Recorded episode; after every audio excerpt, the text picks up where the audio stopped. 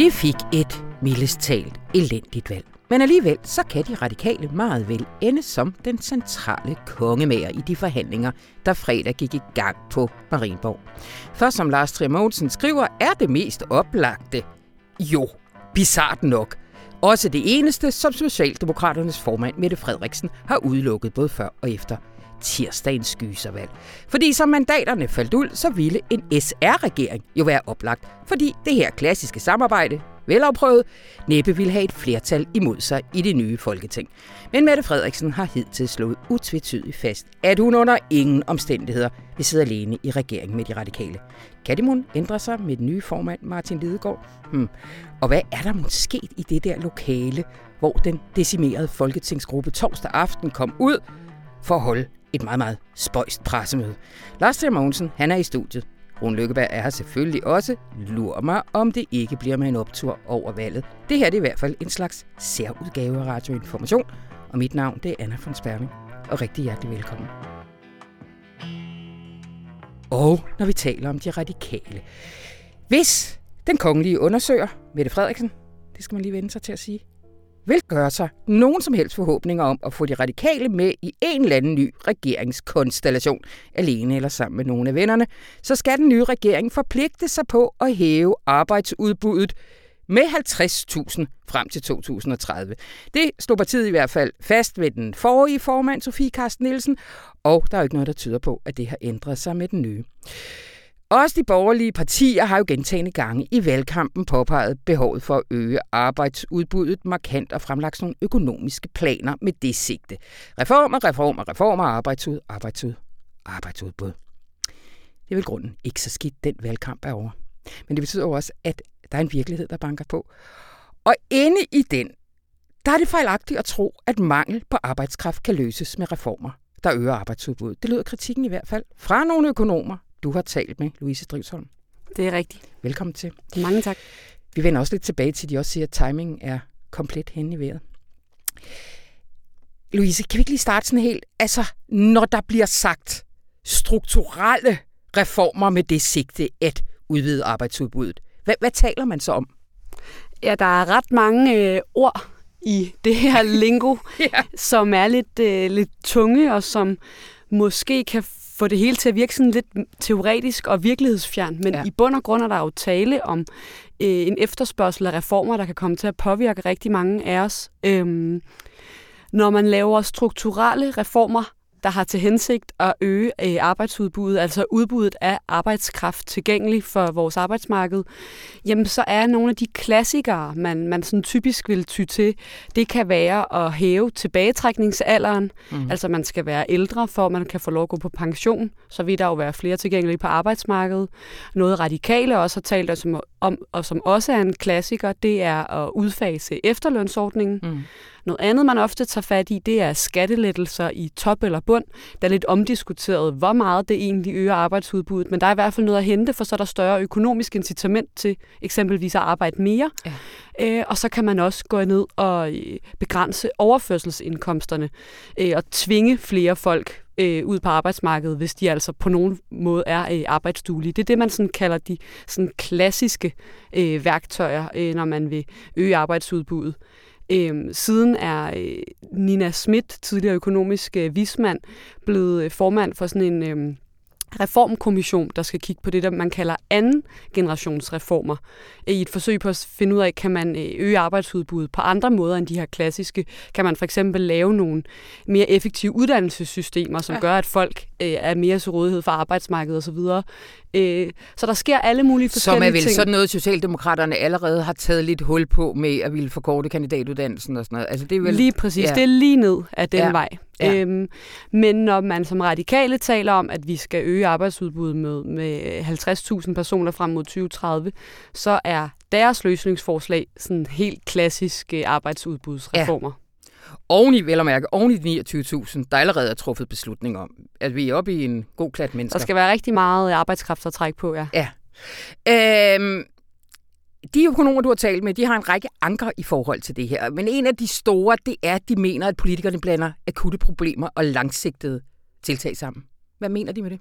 Ja, det er sådan en øh, klassiker øh, inden for økonomisk teori, der øh, siger, øh, og nu skal jeg holde termerne lige i munden, men ja. at man ikke skal løse konjunkturproblemer med strukturelle tiltag. Mm-hmm. Altså vi står lige i øjeblikket i øh, en konjunkturbetinget øh, situation. Vi har haft øh, virkelig meget vækst øh, siden corona, og det betyder, at der har været øh, tæt på fuld beskæftigelse, og der er altså en masse virksomheder, der ikke kan få produceret de varer, de gerne vil, øh, fordi der simpelthen mangler øh, hænder, eller det må man ikke sige længere, der mangler Nej. hoveder ja. til at, at løse de her opgaver, ligesom at vi også ved i den offentlige sektor, der mangler rigtig mange ansatte.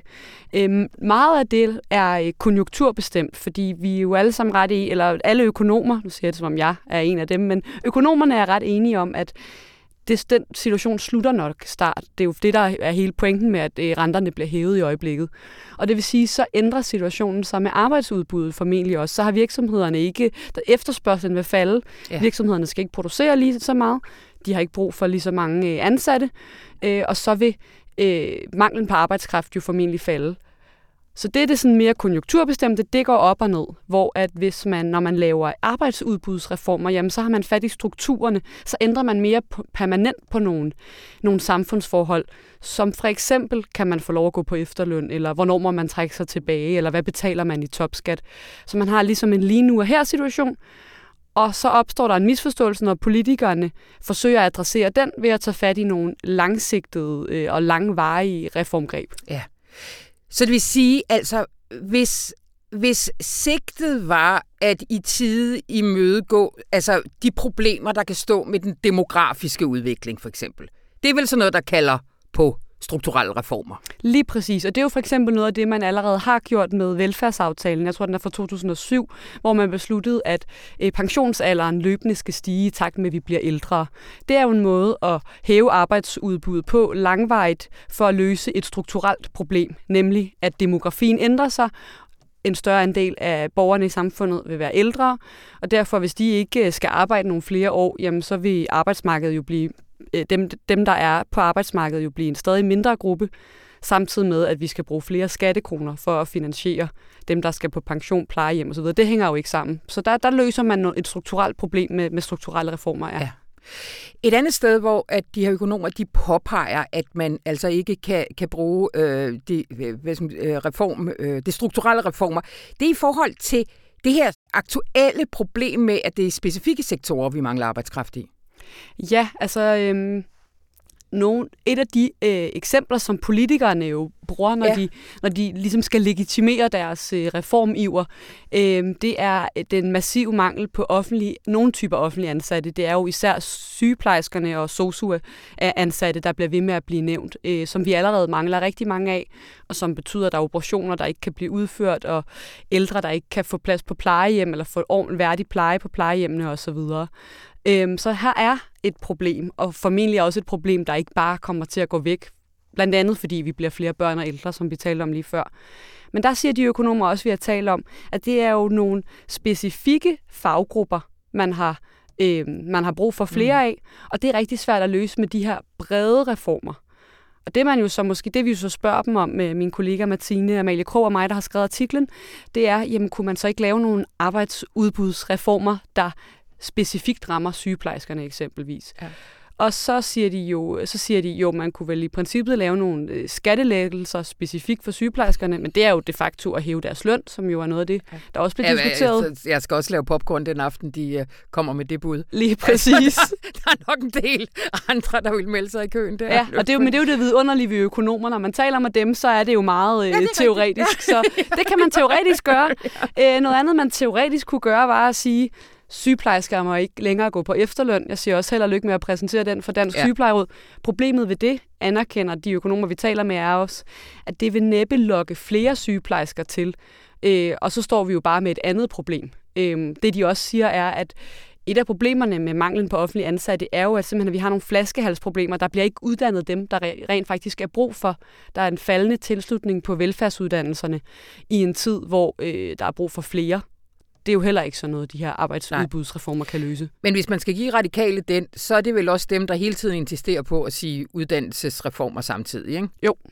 Altså, Helt sikkert. Det er jo ikke, fordi det her det er det eneste værktøj i kassen, men, men radikale har også selv i tale sat det som, som at det, der, de skriger på arbejdskraft derude. Der mangler ja. øh, offentlige ansatte. Vi er nødt til at gøre et eller andet. Så, så tingene bliver blandet sammen på den måde. Men nej, det er jo selvfølgelig ikke deres eneste forslag. Nej. Har det ikke været en total mærkelig valgkamp med det der med, der hele tiden bliver, blandt andet for Lykke bliver sagt reformer, som om det er noget fuldkommen andet end, alle mul- end det, der er sket øh, de sidste tre år, år under, under en socialdemokratisk regering.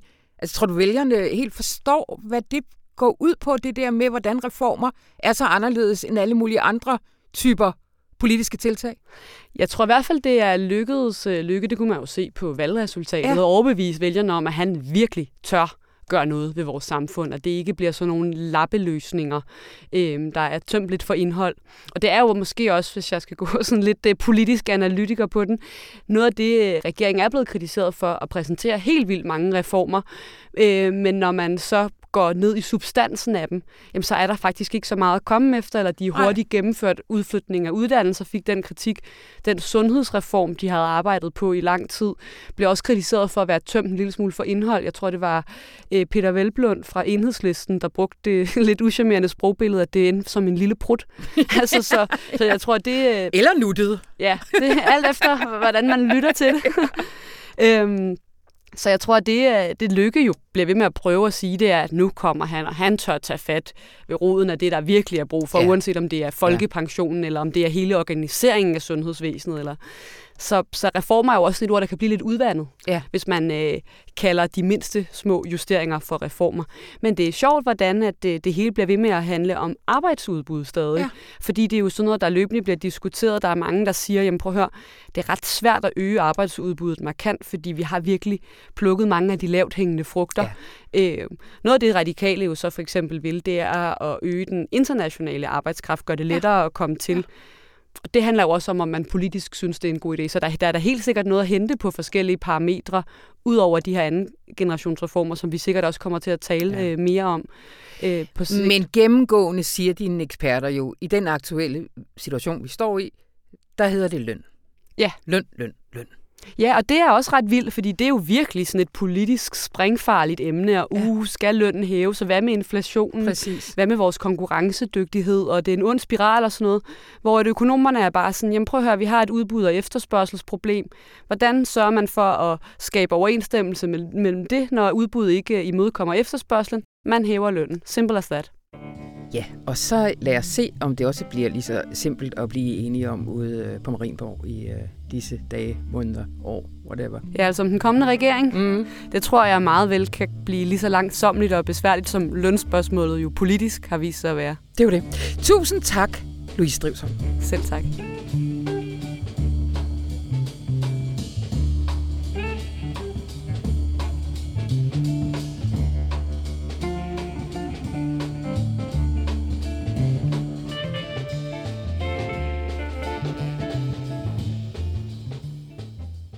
Lars Tjer Mogensen, velkommen til. Tak skal du have. Martin Lidegaard blev det. Ja, og det var jo på mange måder måske ikke så overraskende, at det var ham, der endte med at blive den nye politiske leder mm. af Radikale. Mm. Forstået på den måde, at han jo altså faktisk i flere år har, øh, har bejlet til posten, men i den øh, gamle folketingsgruppe var der simpelthen ikke øh, flertal for ham. Der var der altså opbakning til Sofie Carsten Nielsen, ja. og han blev ligesom vraget. Men øh, nu i den her meget, meget decimerede folketingsgruppe, der stod han jo så stadig tilbage, kan man sige, som en, der ligesom øh, rakte ud efter øh, lederposten og hvor der så ligesom, jeg tror, var en accept af, at han trods alt også med den erfaring og den situation, ja. og den nøglerolle radikal øh, på altså helt bagvendt vis nu kan få, at i den øh, situation, at der ville han nok også være den, der havde øh, den samlede pakke af erfaringer, der gjorde, at, øh, at de bakker ham op. Men jo ikke bakker ham op, forstået på den måde, at altså, det var meget tydeligt på det pressemøde, der var i, i går aftes, eller altså torsdag aften, ja. at at han absolut ikke skal regne med at kunne øh, forhandle frit, altså og, og forvente, at de andre øh, folketingsmedlemmer bakker ham op. Altså, der er... ja, hvordan læste du det? Kan du ikke lige give os en analyse, fordi det jo, var altså, lidt awkward, ikke? Jo, altså han blev jo flere gange spurgt til, om det her ultimative krav om, at en ny regering, en ny socialdemokratisk regering, ikke aktivt må arbejde for den her Rwanda-løsning, altså det her modtagelsescenter i, i Centralafrika. Og det forsøgte han først at svare udenom, mm. og øh, ligesom betone, jo, men altså, det var ikke fordi, de mente noget andet, men øh, han var ikke typen selv, der øh, rejste rundt med ultimative krav osv., og så blev man igen og igen spurgt til det, og øh, afviste ikke, at man stadigvæk havde det som krav, men, men ville alligevel ikke sådan helt øh, bide til bolle. Og der var der så en, en vagtjournalist, fordi de andre stod også mm. i et lidt mærkeligt øh, optrin, spurgte så, jamen altså lad os se en håndsomregning. Øh, og der var de andre meget, meget hurtige, altså blandt andet Sinia Stampe ja. og Samia Nama, til at række hånden op og sige, altså det var et ultimativt krav, og Martin Lidegaard var selv den sidste til ligesom at trække en lille forkølet øh, pegefinger op, ja. øh, fordi det jo tydeligvis, kan man sige, så har været det, øh, kompromis, den beskidte aftale, han på en eller anden måde har været nødt til at lave. Det er tydeligt, at han ikke mener, at radikale burde have det som ultimativ krav. Ja. Men øh, det har nogle gange været præmissen for, at han ligesom kunne få lov til at blive politisk leder, det var, at han så samtidig accepterede, at det var det radikale position. Men det er klart, at der er opstået en tvetydighed, militalt, ja. nu. Og det er jo nogle gange, altså det, der kan øh, måske skabe forvirring, skabe politikerlede, at politikere og partier kan have en tendens til at tale med to tunger. Altså på, på en eller anden måde sige to ting på en gang.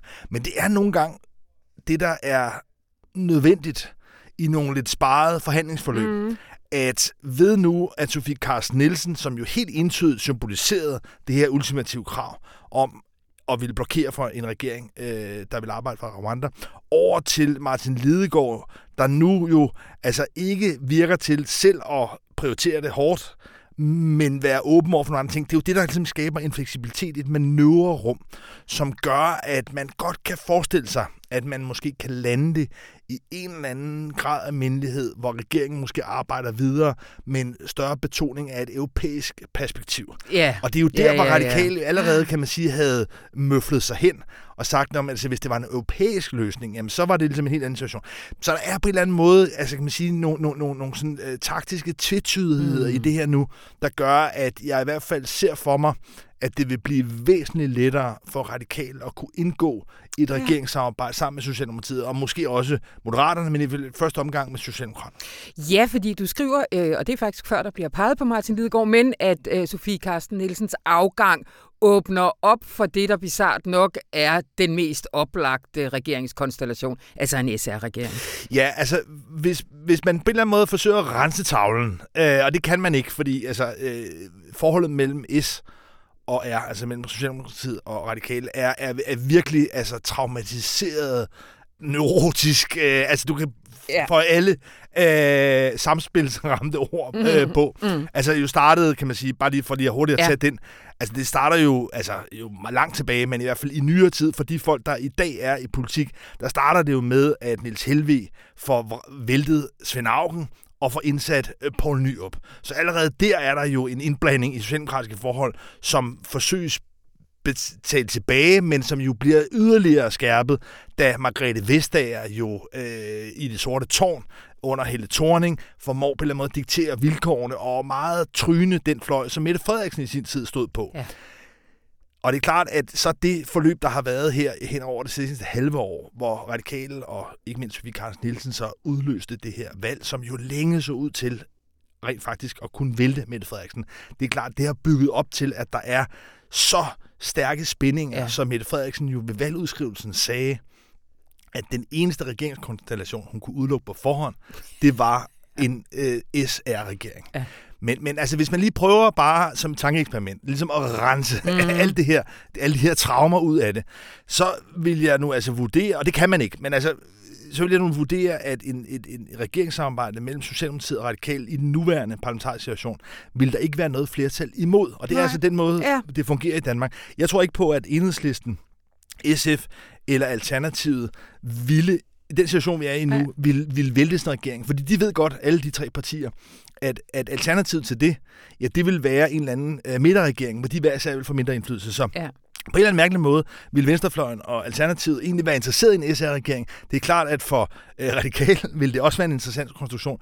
Og for Socialdemokratiet, ja, men så vil man jo have en, en, en regering, som på en eller anden måde kunne sige sig at være midter, eller i hvert fald være åben over for at have en reform, dagsorden og hvad vi er. Men altså, det, det, det kan så kun vanskeligt lade sig gøre, fordi Mette Frederiksen på forhånd har udelukket det, og fordi at øh, relationerne i udgangspunktet var så forgiftet. Men der er det altså det, at ja. når Martin Lidegaard lige pludselig kommer ind, jamen så er det jo, at det ligesom altså, skaber en, en ny åbning. Fordi der er jo også, hvad skal man sige, i din, øh, i din øh, hurtige tur, de øh, radikal socialdemokratiske historie sammen, der er der jo også, hvad skal man sige, et mellemspil, en periode, hvor at, øh, at der er nogle voldsomme fløjkampe mellem os, Morten Østergaard og Sofie Carsten Nielsen på den ene side, og øh, Martin Lidegaard, øh, i Augen, alt det der på den anden mm-hmm. side. Så der, altså, der er jo sådan et tidspunkt, hvor at, at det, og, og der bliver er også holdningen til øh, Socialdemokratiet, og i hvor høj grad man skal tro med øh, at vælte dem, for eksempel. Altså, og hvis ja. man forestiller sig, at man ligesom kan skrue lidt tiden tilbage i, i Mette Frederiksens hoved til, til det tidspunkt. Havde, havde, havde forholdet ikke været et andet, hvis Martin Lidegaard havde vundet på det tidspunkt?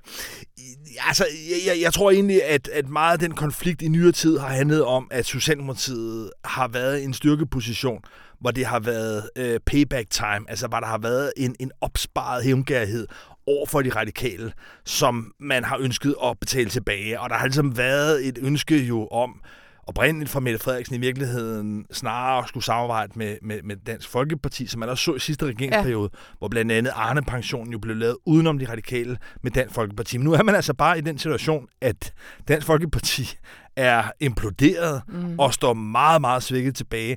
Og derfor er det meget svært at se et, et, et regeringssamarbejde for Socialdemokratiet, som ikke indbefatter radikale. Og så er det jo, man må rekalibrere øh, altså det politiske øh, regnestykke og øh, forholde sig til, jamen, hvem er det, man kan indgå i et samarbejde med. Og der, Men er det sige, ikke blevet nemmere med Martin Lidegaard? Jeg synes absolut, det er, er, er blevet nemmere, fordi at, at de radikale i udgangspunktet ikke vil stå lige så stift på, øh, på, på, på, på gamle sager. Altså, det er klart, at han har jo ikke kunnet lægge afstand til blandt andet det her øh, ultimative krav om Rwanda, Ej. men alene det, at det er ham, der nu forhandler, han har altså den her mere klassiske radikale position, hvor det mere er et samlet billede, altså et samlet klude til, om man vil, hvor man sådan helt konkret kan forestille sig, at hvis radikale kan få bare en lille bitte smule på Rwanda, mod så til gengæld at få langt mere på et andet sted. Mm. For eksempel har de også haft det her krav om, om øh, reformer, arbejdsudbudsreformer. Hvis det er noget, han på en eller anden måde kan få øh, tvunget igennem, Jamen, så er forventningen i hvert fald, at så vil man måske i radikale folketingsgruppe vende tilbage til den her lidt mere pragmatiske tilgang. Ja. Altså, hvor man netop ikke har ultimative krav, og hvor man heller ikke ligesom fokuserer på området isoleret set, men mere ser det i en sammenhæng. Altså, hvad er det for en samlet pakke, man kan få? Det har ligesom været klassisk øh, radikal tilgang, øh, og, og ligesom prøve at maksimere sin samlede indflydelse. Og der, der tror jeg altså, at Martin Lidegaard vil, vil have nogle manøvremuligheder. Ja. Spørgsmålet er bare, om Socialdemokraterne, altså om de ligesom øh, tager imod den udstrakte hånd. Jeg vil sige, at det her er fra radikale. Ja. Øh, og det behøver de jo ikke gøre, og det kommer jo til, altså nu er, er forhandlingerne begyndt her fredag øh, ude på Marienborg. Og øh, Mette Frederiksen, tror jeg, har som, altså, egentlig, som hendes egentlige første prioritet, tror jeg, vil være at fortsætte med en socialdemokratisk partiregering. Men ja. det er ligesom blevet umuligt gjort. Det er i hvert fald noget, der i givet fald først kommer meget, meget sent i forløbet. Det, der så nu er hendes praktiske prioritet, altså det, hun går efter nu, det er at prøve at lave en regering med de partier, der stod bag det nationale kompromis om forsvarspolitikken i foråret. Og det er altså jo så radikale, mm. men det er så også Venstre, Konservativ og SF. Det lyder umuligt, det er nok også praktisk ja. muligt, men det har en lille fordel indbygget i sig, det er, at det vil være en flertalsregering. Det vil sige, at det vil altså være en regering, som kun i med, altså, øh, kun som en næsten ironisk øh, kommentar, ja ville skulle blive enige internt. Men altså, det vil være en regering, og det er jo meget sjældent, vi har haft det, som øh, vil være sikker på at få sin politik gennem ja. Folketinget. Ja. Og det er klart, at det rummer altså nogle øh, enormt store øh, fordele at kunne have et flertal på forhånd. Altså at man ligesom kan være sikker på, at man kan få sig på plads internt. Så det er klart, at det, det, det er noget, øh, Mette Frederiksen vil satse på, og det er klart, at, at, at så vil det lige pludselig også for det radikale, så vil der være mange andre ting øh, i, i spil. Men altså, det er et meget øh, virkelig sparet, snurret, ja. øh, sådan spilteoretisk øh, ja. øh, altså, øh, slagudvikling, der, der kommer til at køre derop øh, ved, ved Lyngby Sø her i, og mm. andre steder jo mm. øh, i, de, i næste mange uger. Men det er klart, at det, at radikale har fået en ny øh, politisk leder, det åbner klart en, en, en, en mulighed for den mere oplagte løsning, som er en eller anden grad af samarbejde mellem Socialdemokratiet og Radikale, måske med, et, med et tredje parti med. Ja. Lad os lige, her før vi slutter, lige vende Samir Nava, der blev øh, næstformand for kvinde. Jeg ved ikke, hvad siger de? Person? Nej. Formand har man skrevet indtil videre. Nå. Ja, det, ja, altså, øh, hvis det var... Det slog mig bare først lige, da jeg sagde ja, det. Ja, det var da, ja, ja. det var da egentlig sært, at de ikke har lavet en lille reform der. Ja. Øh, var der ikke mange, der havde øh, lidt skudt på, øh, at det kunne blive hende? Jo, altså det, det der kan man sige vil være hendes altså, store vanskelighed, det er, at hun altså først og fremmest ikke har ministererfaring. Ja. Og jeg tror, det man, hvis man skal tegne i hvert fald et meget klart mønster øh, gennem de sidste mange års politik, det er, at folk, der kommer ind uden ministererfaring, de altså har øh, altså mulighed for enten, kan man sige, ligesom at øh, altså, som en elefant i en glasbutik, altså kan man sige, kommer til at ødelægge ting, fordi de på en eller anden måde ikke kender, kender altså, det, det, det, det finere spil, eller øh, risikerer at blive meget svag, fordi de ligesom vil blive styret, manduseret af, af, af andre. Ja. Så, så jeg, jeg synes, altså, der er ekstremt få ja, eksempler. Der vil timingen jo være helt crazy lige ja. midt i forhandlinger lige nu. Der ja, er så, så, så, så på den måde altså, vil jeg sige, at, at i praksis, og det er ikke, det er ikke et spørgsmål om, om, om køn eller om nej, for person eller for men det er, at, at det, det andet bud havde nok været Christian Friis Bak, som ja. jo er, er blevet ja. genvalgt, som, som jo også har, har mindst erfaring. Så, så altså, i spillet ja. om at kunne indgå i en regering, der, der kræver det altså noget mere end øh, at have fået sådan set et fint personligt valg, som, som jeg Narva har, altså øh, Martin Lidegaard har fået trods alt et bedre valg. Ja. Men, men, men her der er det altså, når vi går ind og snakker om at, at forhandle om magten, så kræver det altså noget erfaring, og det kræver også, kan man sige, noget af den sådan øh, kynisme, som man naturligt altså tvinges til at ja. tillære sig, når man er øh, minister. Så, ja. så jeg synes ikke, altså det er noget mærkeligt udfald. Spørgsmålet er mere, kan man sige, om Martin Lidegaard, altså om han egentlig overhovedet har rygdækning til at kunne øh, forhandle, eller han hele tiden skal tilbage netop og spørge ja. Samir Harvar og Sina ja. Stampe, om ja. han egentlig overhovedet øh, kan få lov til at sige og gøre øh, det ene eller andet. Og det er klart, at det, det, det er jo en, en svag position, som, ja. øh, som kan gøre, at, at radikale i virkeligheden får lidt sværere ved at veksle deres ganske få mandater til, til magt. Ja. Lars, lige her til allersidst. Altså, vi sidder her og taler sammen. Øh, fredag kl. 13.15. Igen der blev det jo udskudt, det her med det endelige valgresultat, der skal komme kl. 12. ja. Altså, kan det være, når lytterne sidder og hører på det her lørdag morgen, at øh, situationen ser helt anderledes ud? Nej, altså, jeg, jeg, jeg er selv lige lidt forvirret, fordi øh, altså, Ritzau har sådan set altså, haft en historie om, at valgresultatet er bekræftet. Nå? Men øh, Danmarks Statistik har ikke endnu lagt det op på deres øh, hjemmeside. Så jeg, jeg tillader mig at tro, at... Øh, at den er hjemme. Den er hjemme. Ja, og det er jo en farlig, det er en ja. farlig formulering. Øh, men jeg tror, den er hjemme. Jeg tror, at det er et med, på grund af de her snirklede forviklinger i valglovens paragraf 77, at det ja. lykkedes for uh, Rødgrøn Blok Og det var godt, få... du sagde det, fordi at hvis man vil høre mere om det, så kan man jo lytte til vores uh, information går til valg. Aller sidste udgave, som uh, udkom her i går, hvor du taler med Anton Geist om uh, det danske valgsystem. Tusind tak, Lars Tremons. Selv tak.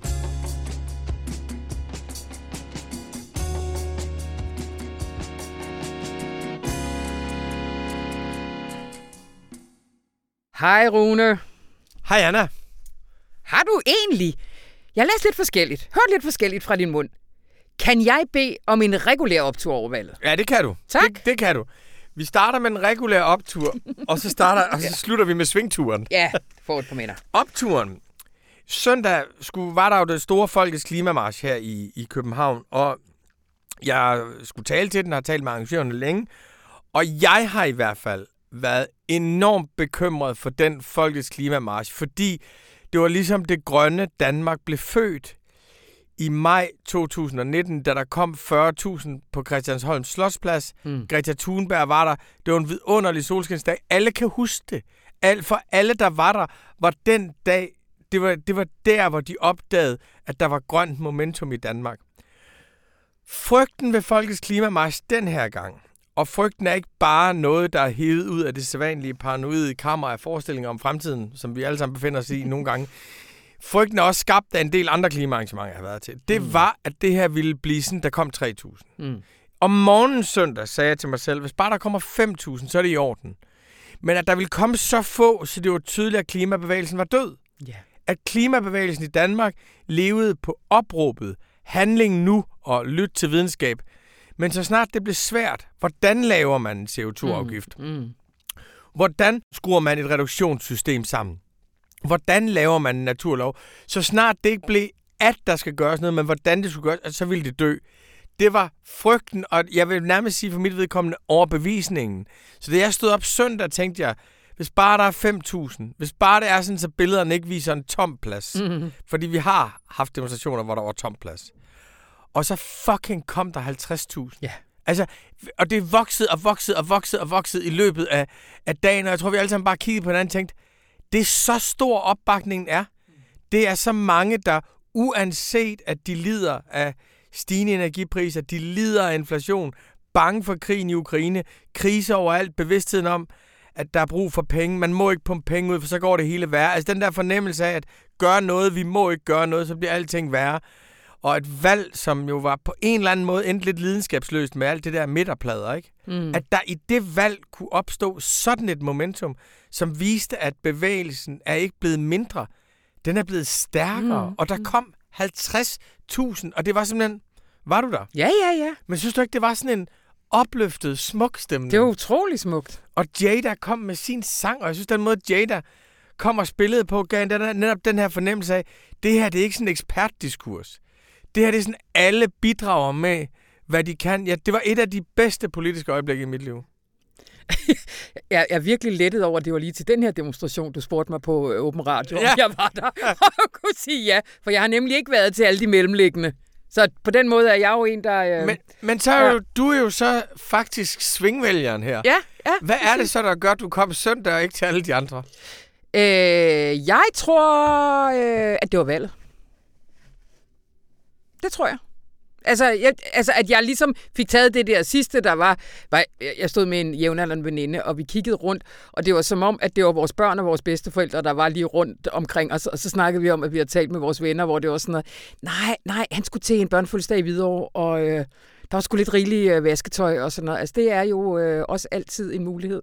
Øh, så i forhandlingen af de muligheder på en søndag, der tror jeg, det var øh, timingen, der gjorde, at jeg fik noget som ud af døren. Og man kan sige, nu har vi jo, i hvert fald jeg har en automatisk bevægelsesbegejstring. Det også fører mig nogle lidt uheldige steder hen nogle gange. Så, så, så derfor, altså det der for mig var er opturen, det er, at det blev manifestationen, den demonstration blev manifestationen på, at klimaet, den grønne omstilling i Danmark, kampen, kommer stærkere ud af et folketingsvalg hvor det er fuldstændig uventet. Mm. De har lige haft valg i Sverige. Klima fyldt ingenting. De kommer ud og nedlægger deres miljøministerium. Nu er klimaministeren og miljøministeren i Sverige, de er juniorminister for erhvervsministeren. Det er helt vildt. I Danmark, der for det første opbakningen blandt de politiske partier stiger. Liberal Alliance siger, at det var en fejl, vi ikke ja. var med i klima. Ja. Vi ikke var med i, i klimaloven, og er meget offensiv i valgkampen på klima. Konservative går ud som refleksion over valget og siger, vi er simpelthen ikke offensive nok på klima. Jakob Ellemann starter en hver debat med at sige, at det er det største problem overhovedet. Hvis vi ser på løfterne, vi får en naturlov. Altså, der er flertal. Ved du, hvor mange der er med i det flertal? Mm. Der er flertal fra Alternativet Enhedslisten over til VK på en naturlov, som er lige så bindende som klimaloven, som skal afgøre, hvor meget natur vi skal have, og hvilken natur vi skal have. Endelig er der flertal for, at landbruget skal underlægges en ensartet CO2-afgift. Ja. Mette Frederiksen siger lørdagen inden valget, her i Dagbladet Information, vi skal hæve ambitionerne frem til 2030. Nu har de slidt og slæbt og lignet nogen, der fortrød disse 70 procent. Ja. Nu hæver de, de dem. Ja. Til sidst, lørdag har politikken en historie, og de har jo også historie. De andre har også gode historier om, at en 20. del af Danmark skal være fuldstændig fri fra sprøjtegifte. At et område, som er fire gange så stort som Falser, som du jo kender intimt, at det skal være fri. Altså, at vi både på opbakning, folkelig opbakning, politisk tilslutning og substantielle løfter får en, får en styrket grøn omstilling ud af det valg. Jeg havde, vi havde skrevet, at det skulle være det. Jeg havde ikke ja. regnet med det. Og det Du- er ufatteligt. Kæmpe optur. Kæmpe optur. Øh, og Rune, skal vi så lige, fordi øh, nu har jeg også talt med mine andre gæster om det faktum, at lige her, as we speak, er de gået i gang med forhandlingerne på Marienborg. Altså, hvad tænker du om det argument, som Venstrefløjen har lige nu, der hedder, Mette, hvis du går over til de andre, så alt det, vi har kæmpet for, altså du kan simpelthen ikke få dem i praksis med på en grøn løsning. Øh, En rød løsning. grøn. Når de røde partier står Nå, og siger, nå. lige på klimaet med det, de kan snakke, de kan snakke under valgkamp, men lige på klimaet, der er det altså, fordi at du har haft enhedslisten, der har trukket dig ind i den her øh, klimalov, øh, at, at ambitionen blev så høj, og hvis det her det skal realiseres, kan du simpelthen ikke gøre det over midten. Hvad, hvad tænker du om det Jeg argument? tænker, at klima er det bedste argument for, at en midterregering ikke er handlekraftig. Ja. At en midterregering vil være konservativ, forlænge maskinens måde at, at tænke på, og ikke vil bevæge noget frem. At vi havde jo faktisk en artig historie her i Information, kort inden valget, om at grunden til, at Socialdemokratiet ikke var kommet ud med en ny klimaplan under valgkampen, var, at Finansministeriet havde modarbejdet det. Mm. Og grunden til, at vi har fået meget offensive klimaambitioner i Danmark på nogle områder, der er steder, hvor det er det rene lort, men det lader vi ligge nu, på, på nogle områder, det er fordi, at den yderste venstrefløj har tvunget det igennem. Det, der er Maja Villarsens synspunkt i dag på klima, det vil være Dansk Folkepartis synspunkt om to år. fordi det bevæger sig mm. så hurtigt, så hele handlekraften, tænkningen, kommer fra venstrefløjen. Og derfor er det er det bedste argument imod, at der er meget stor handlekraft, og man gør super mange fede ting, hvis man har en, en midterregering. Det store spørgsmål er så selvfølgelig, hvis vi nu får en midterregering, og det er der jo ingen af os, der ved, om, om vi gør, om klima vil fungere ligesom udlændingepolitikken. Altså, at der, vil, at der vil Mette Frederiksen betjene sig af det flertal, hun har. Mm. At der vil hun, der vil, der, ligesom hun under, under den her røde regering, der har hun jo i forhold til udlændingepolitikken lavet politik, ikke med sit eget parlamentariske grundlag, men med hele den borgerlige blo- blok.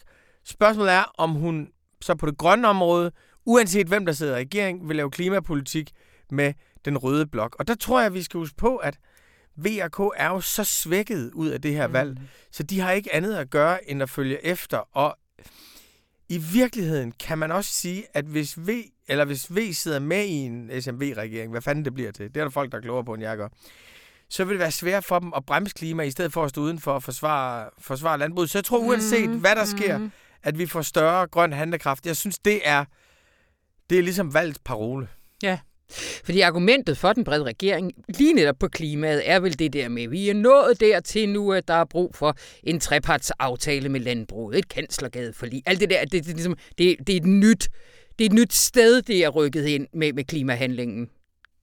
Kan, der kan ikke være noget øh, Nej, det for det jeg, argument. Nej, nej, fordi det, man skal huske på med klima, er jo i modsætning til alle andre politiske problemer, så er det jo ikke sådan, at man løser det once and for all med nogle langsigtede velfærdsreformer. Det er jo noget, der bevæger sig hele tiden, og det vil sige, at du skal angribe på det her område hele tiden. Et eksempel. Danmark er super god til affaldssortering. Det har været en stor, stor indsats. Vi er det land i Europa, der producerer allermest affald. Så vi, nu skal vi have en indsats, der hedder, hvordan nedbringer vi affaldet? Hvordan går vi over til en eller anden form for cirkulær økonomi? Så klimaet kræver ikke den der form for konsensus og stabilitet. Det kræver hele tiden nye radikale ryg, og så må midten følge efter det. Det er en helt anden dialektik, og det er jo fordi naturen forhandler ikke.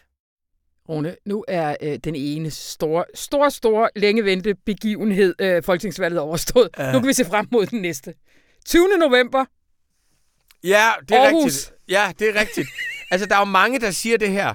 Der er mange, der siger, at, at partikongressen i Kina, folketingsvalget i Danmark, midtvejsvalget i Amerika, er i virkeligheden ikke andet end trummevivl. Op til den første informationsfestival nogensinde, som afholdes i Aarhus den 20. november, og hvor vi blandt andet vil se Anna von Sperling på scenen.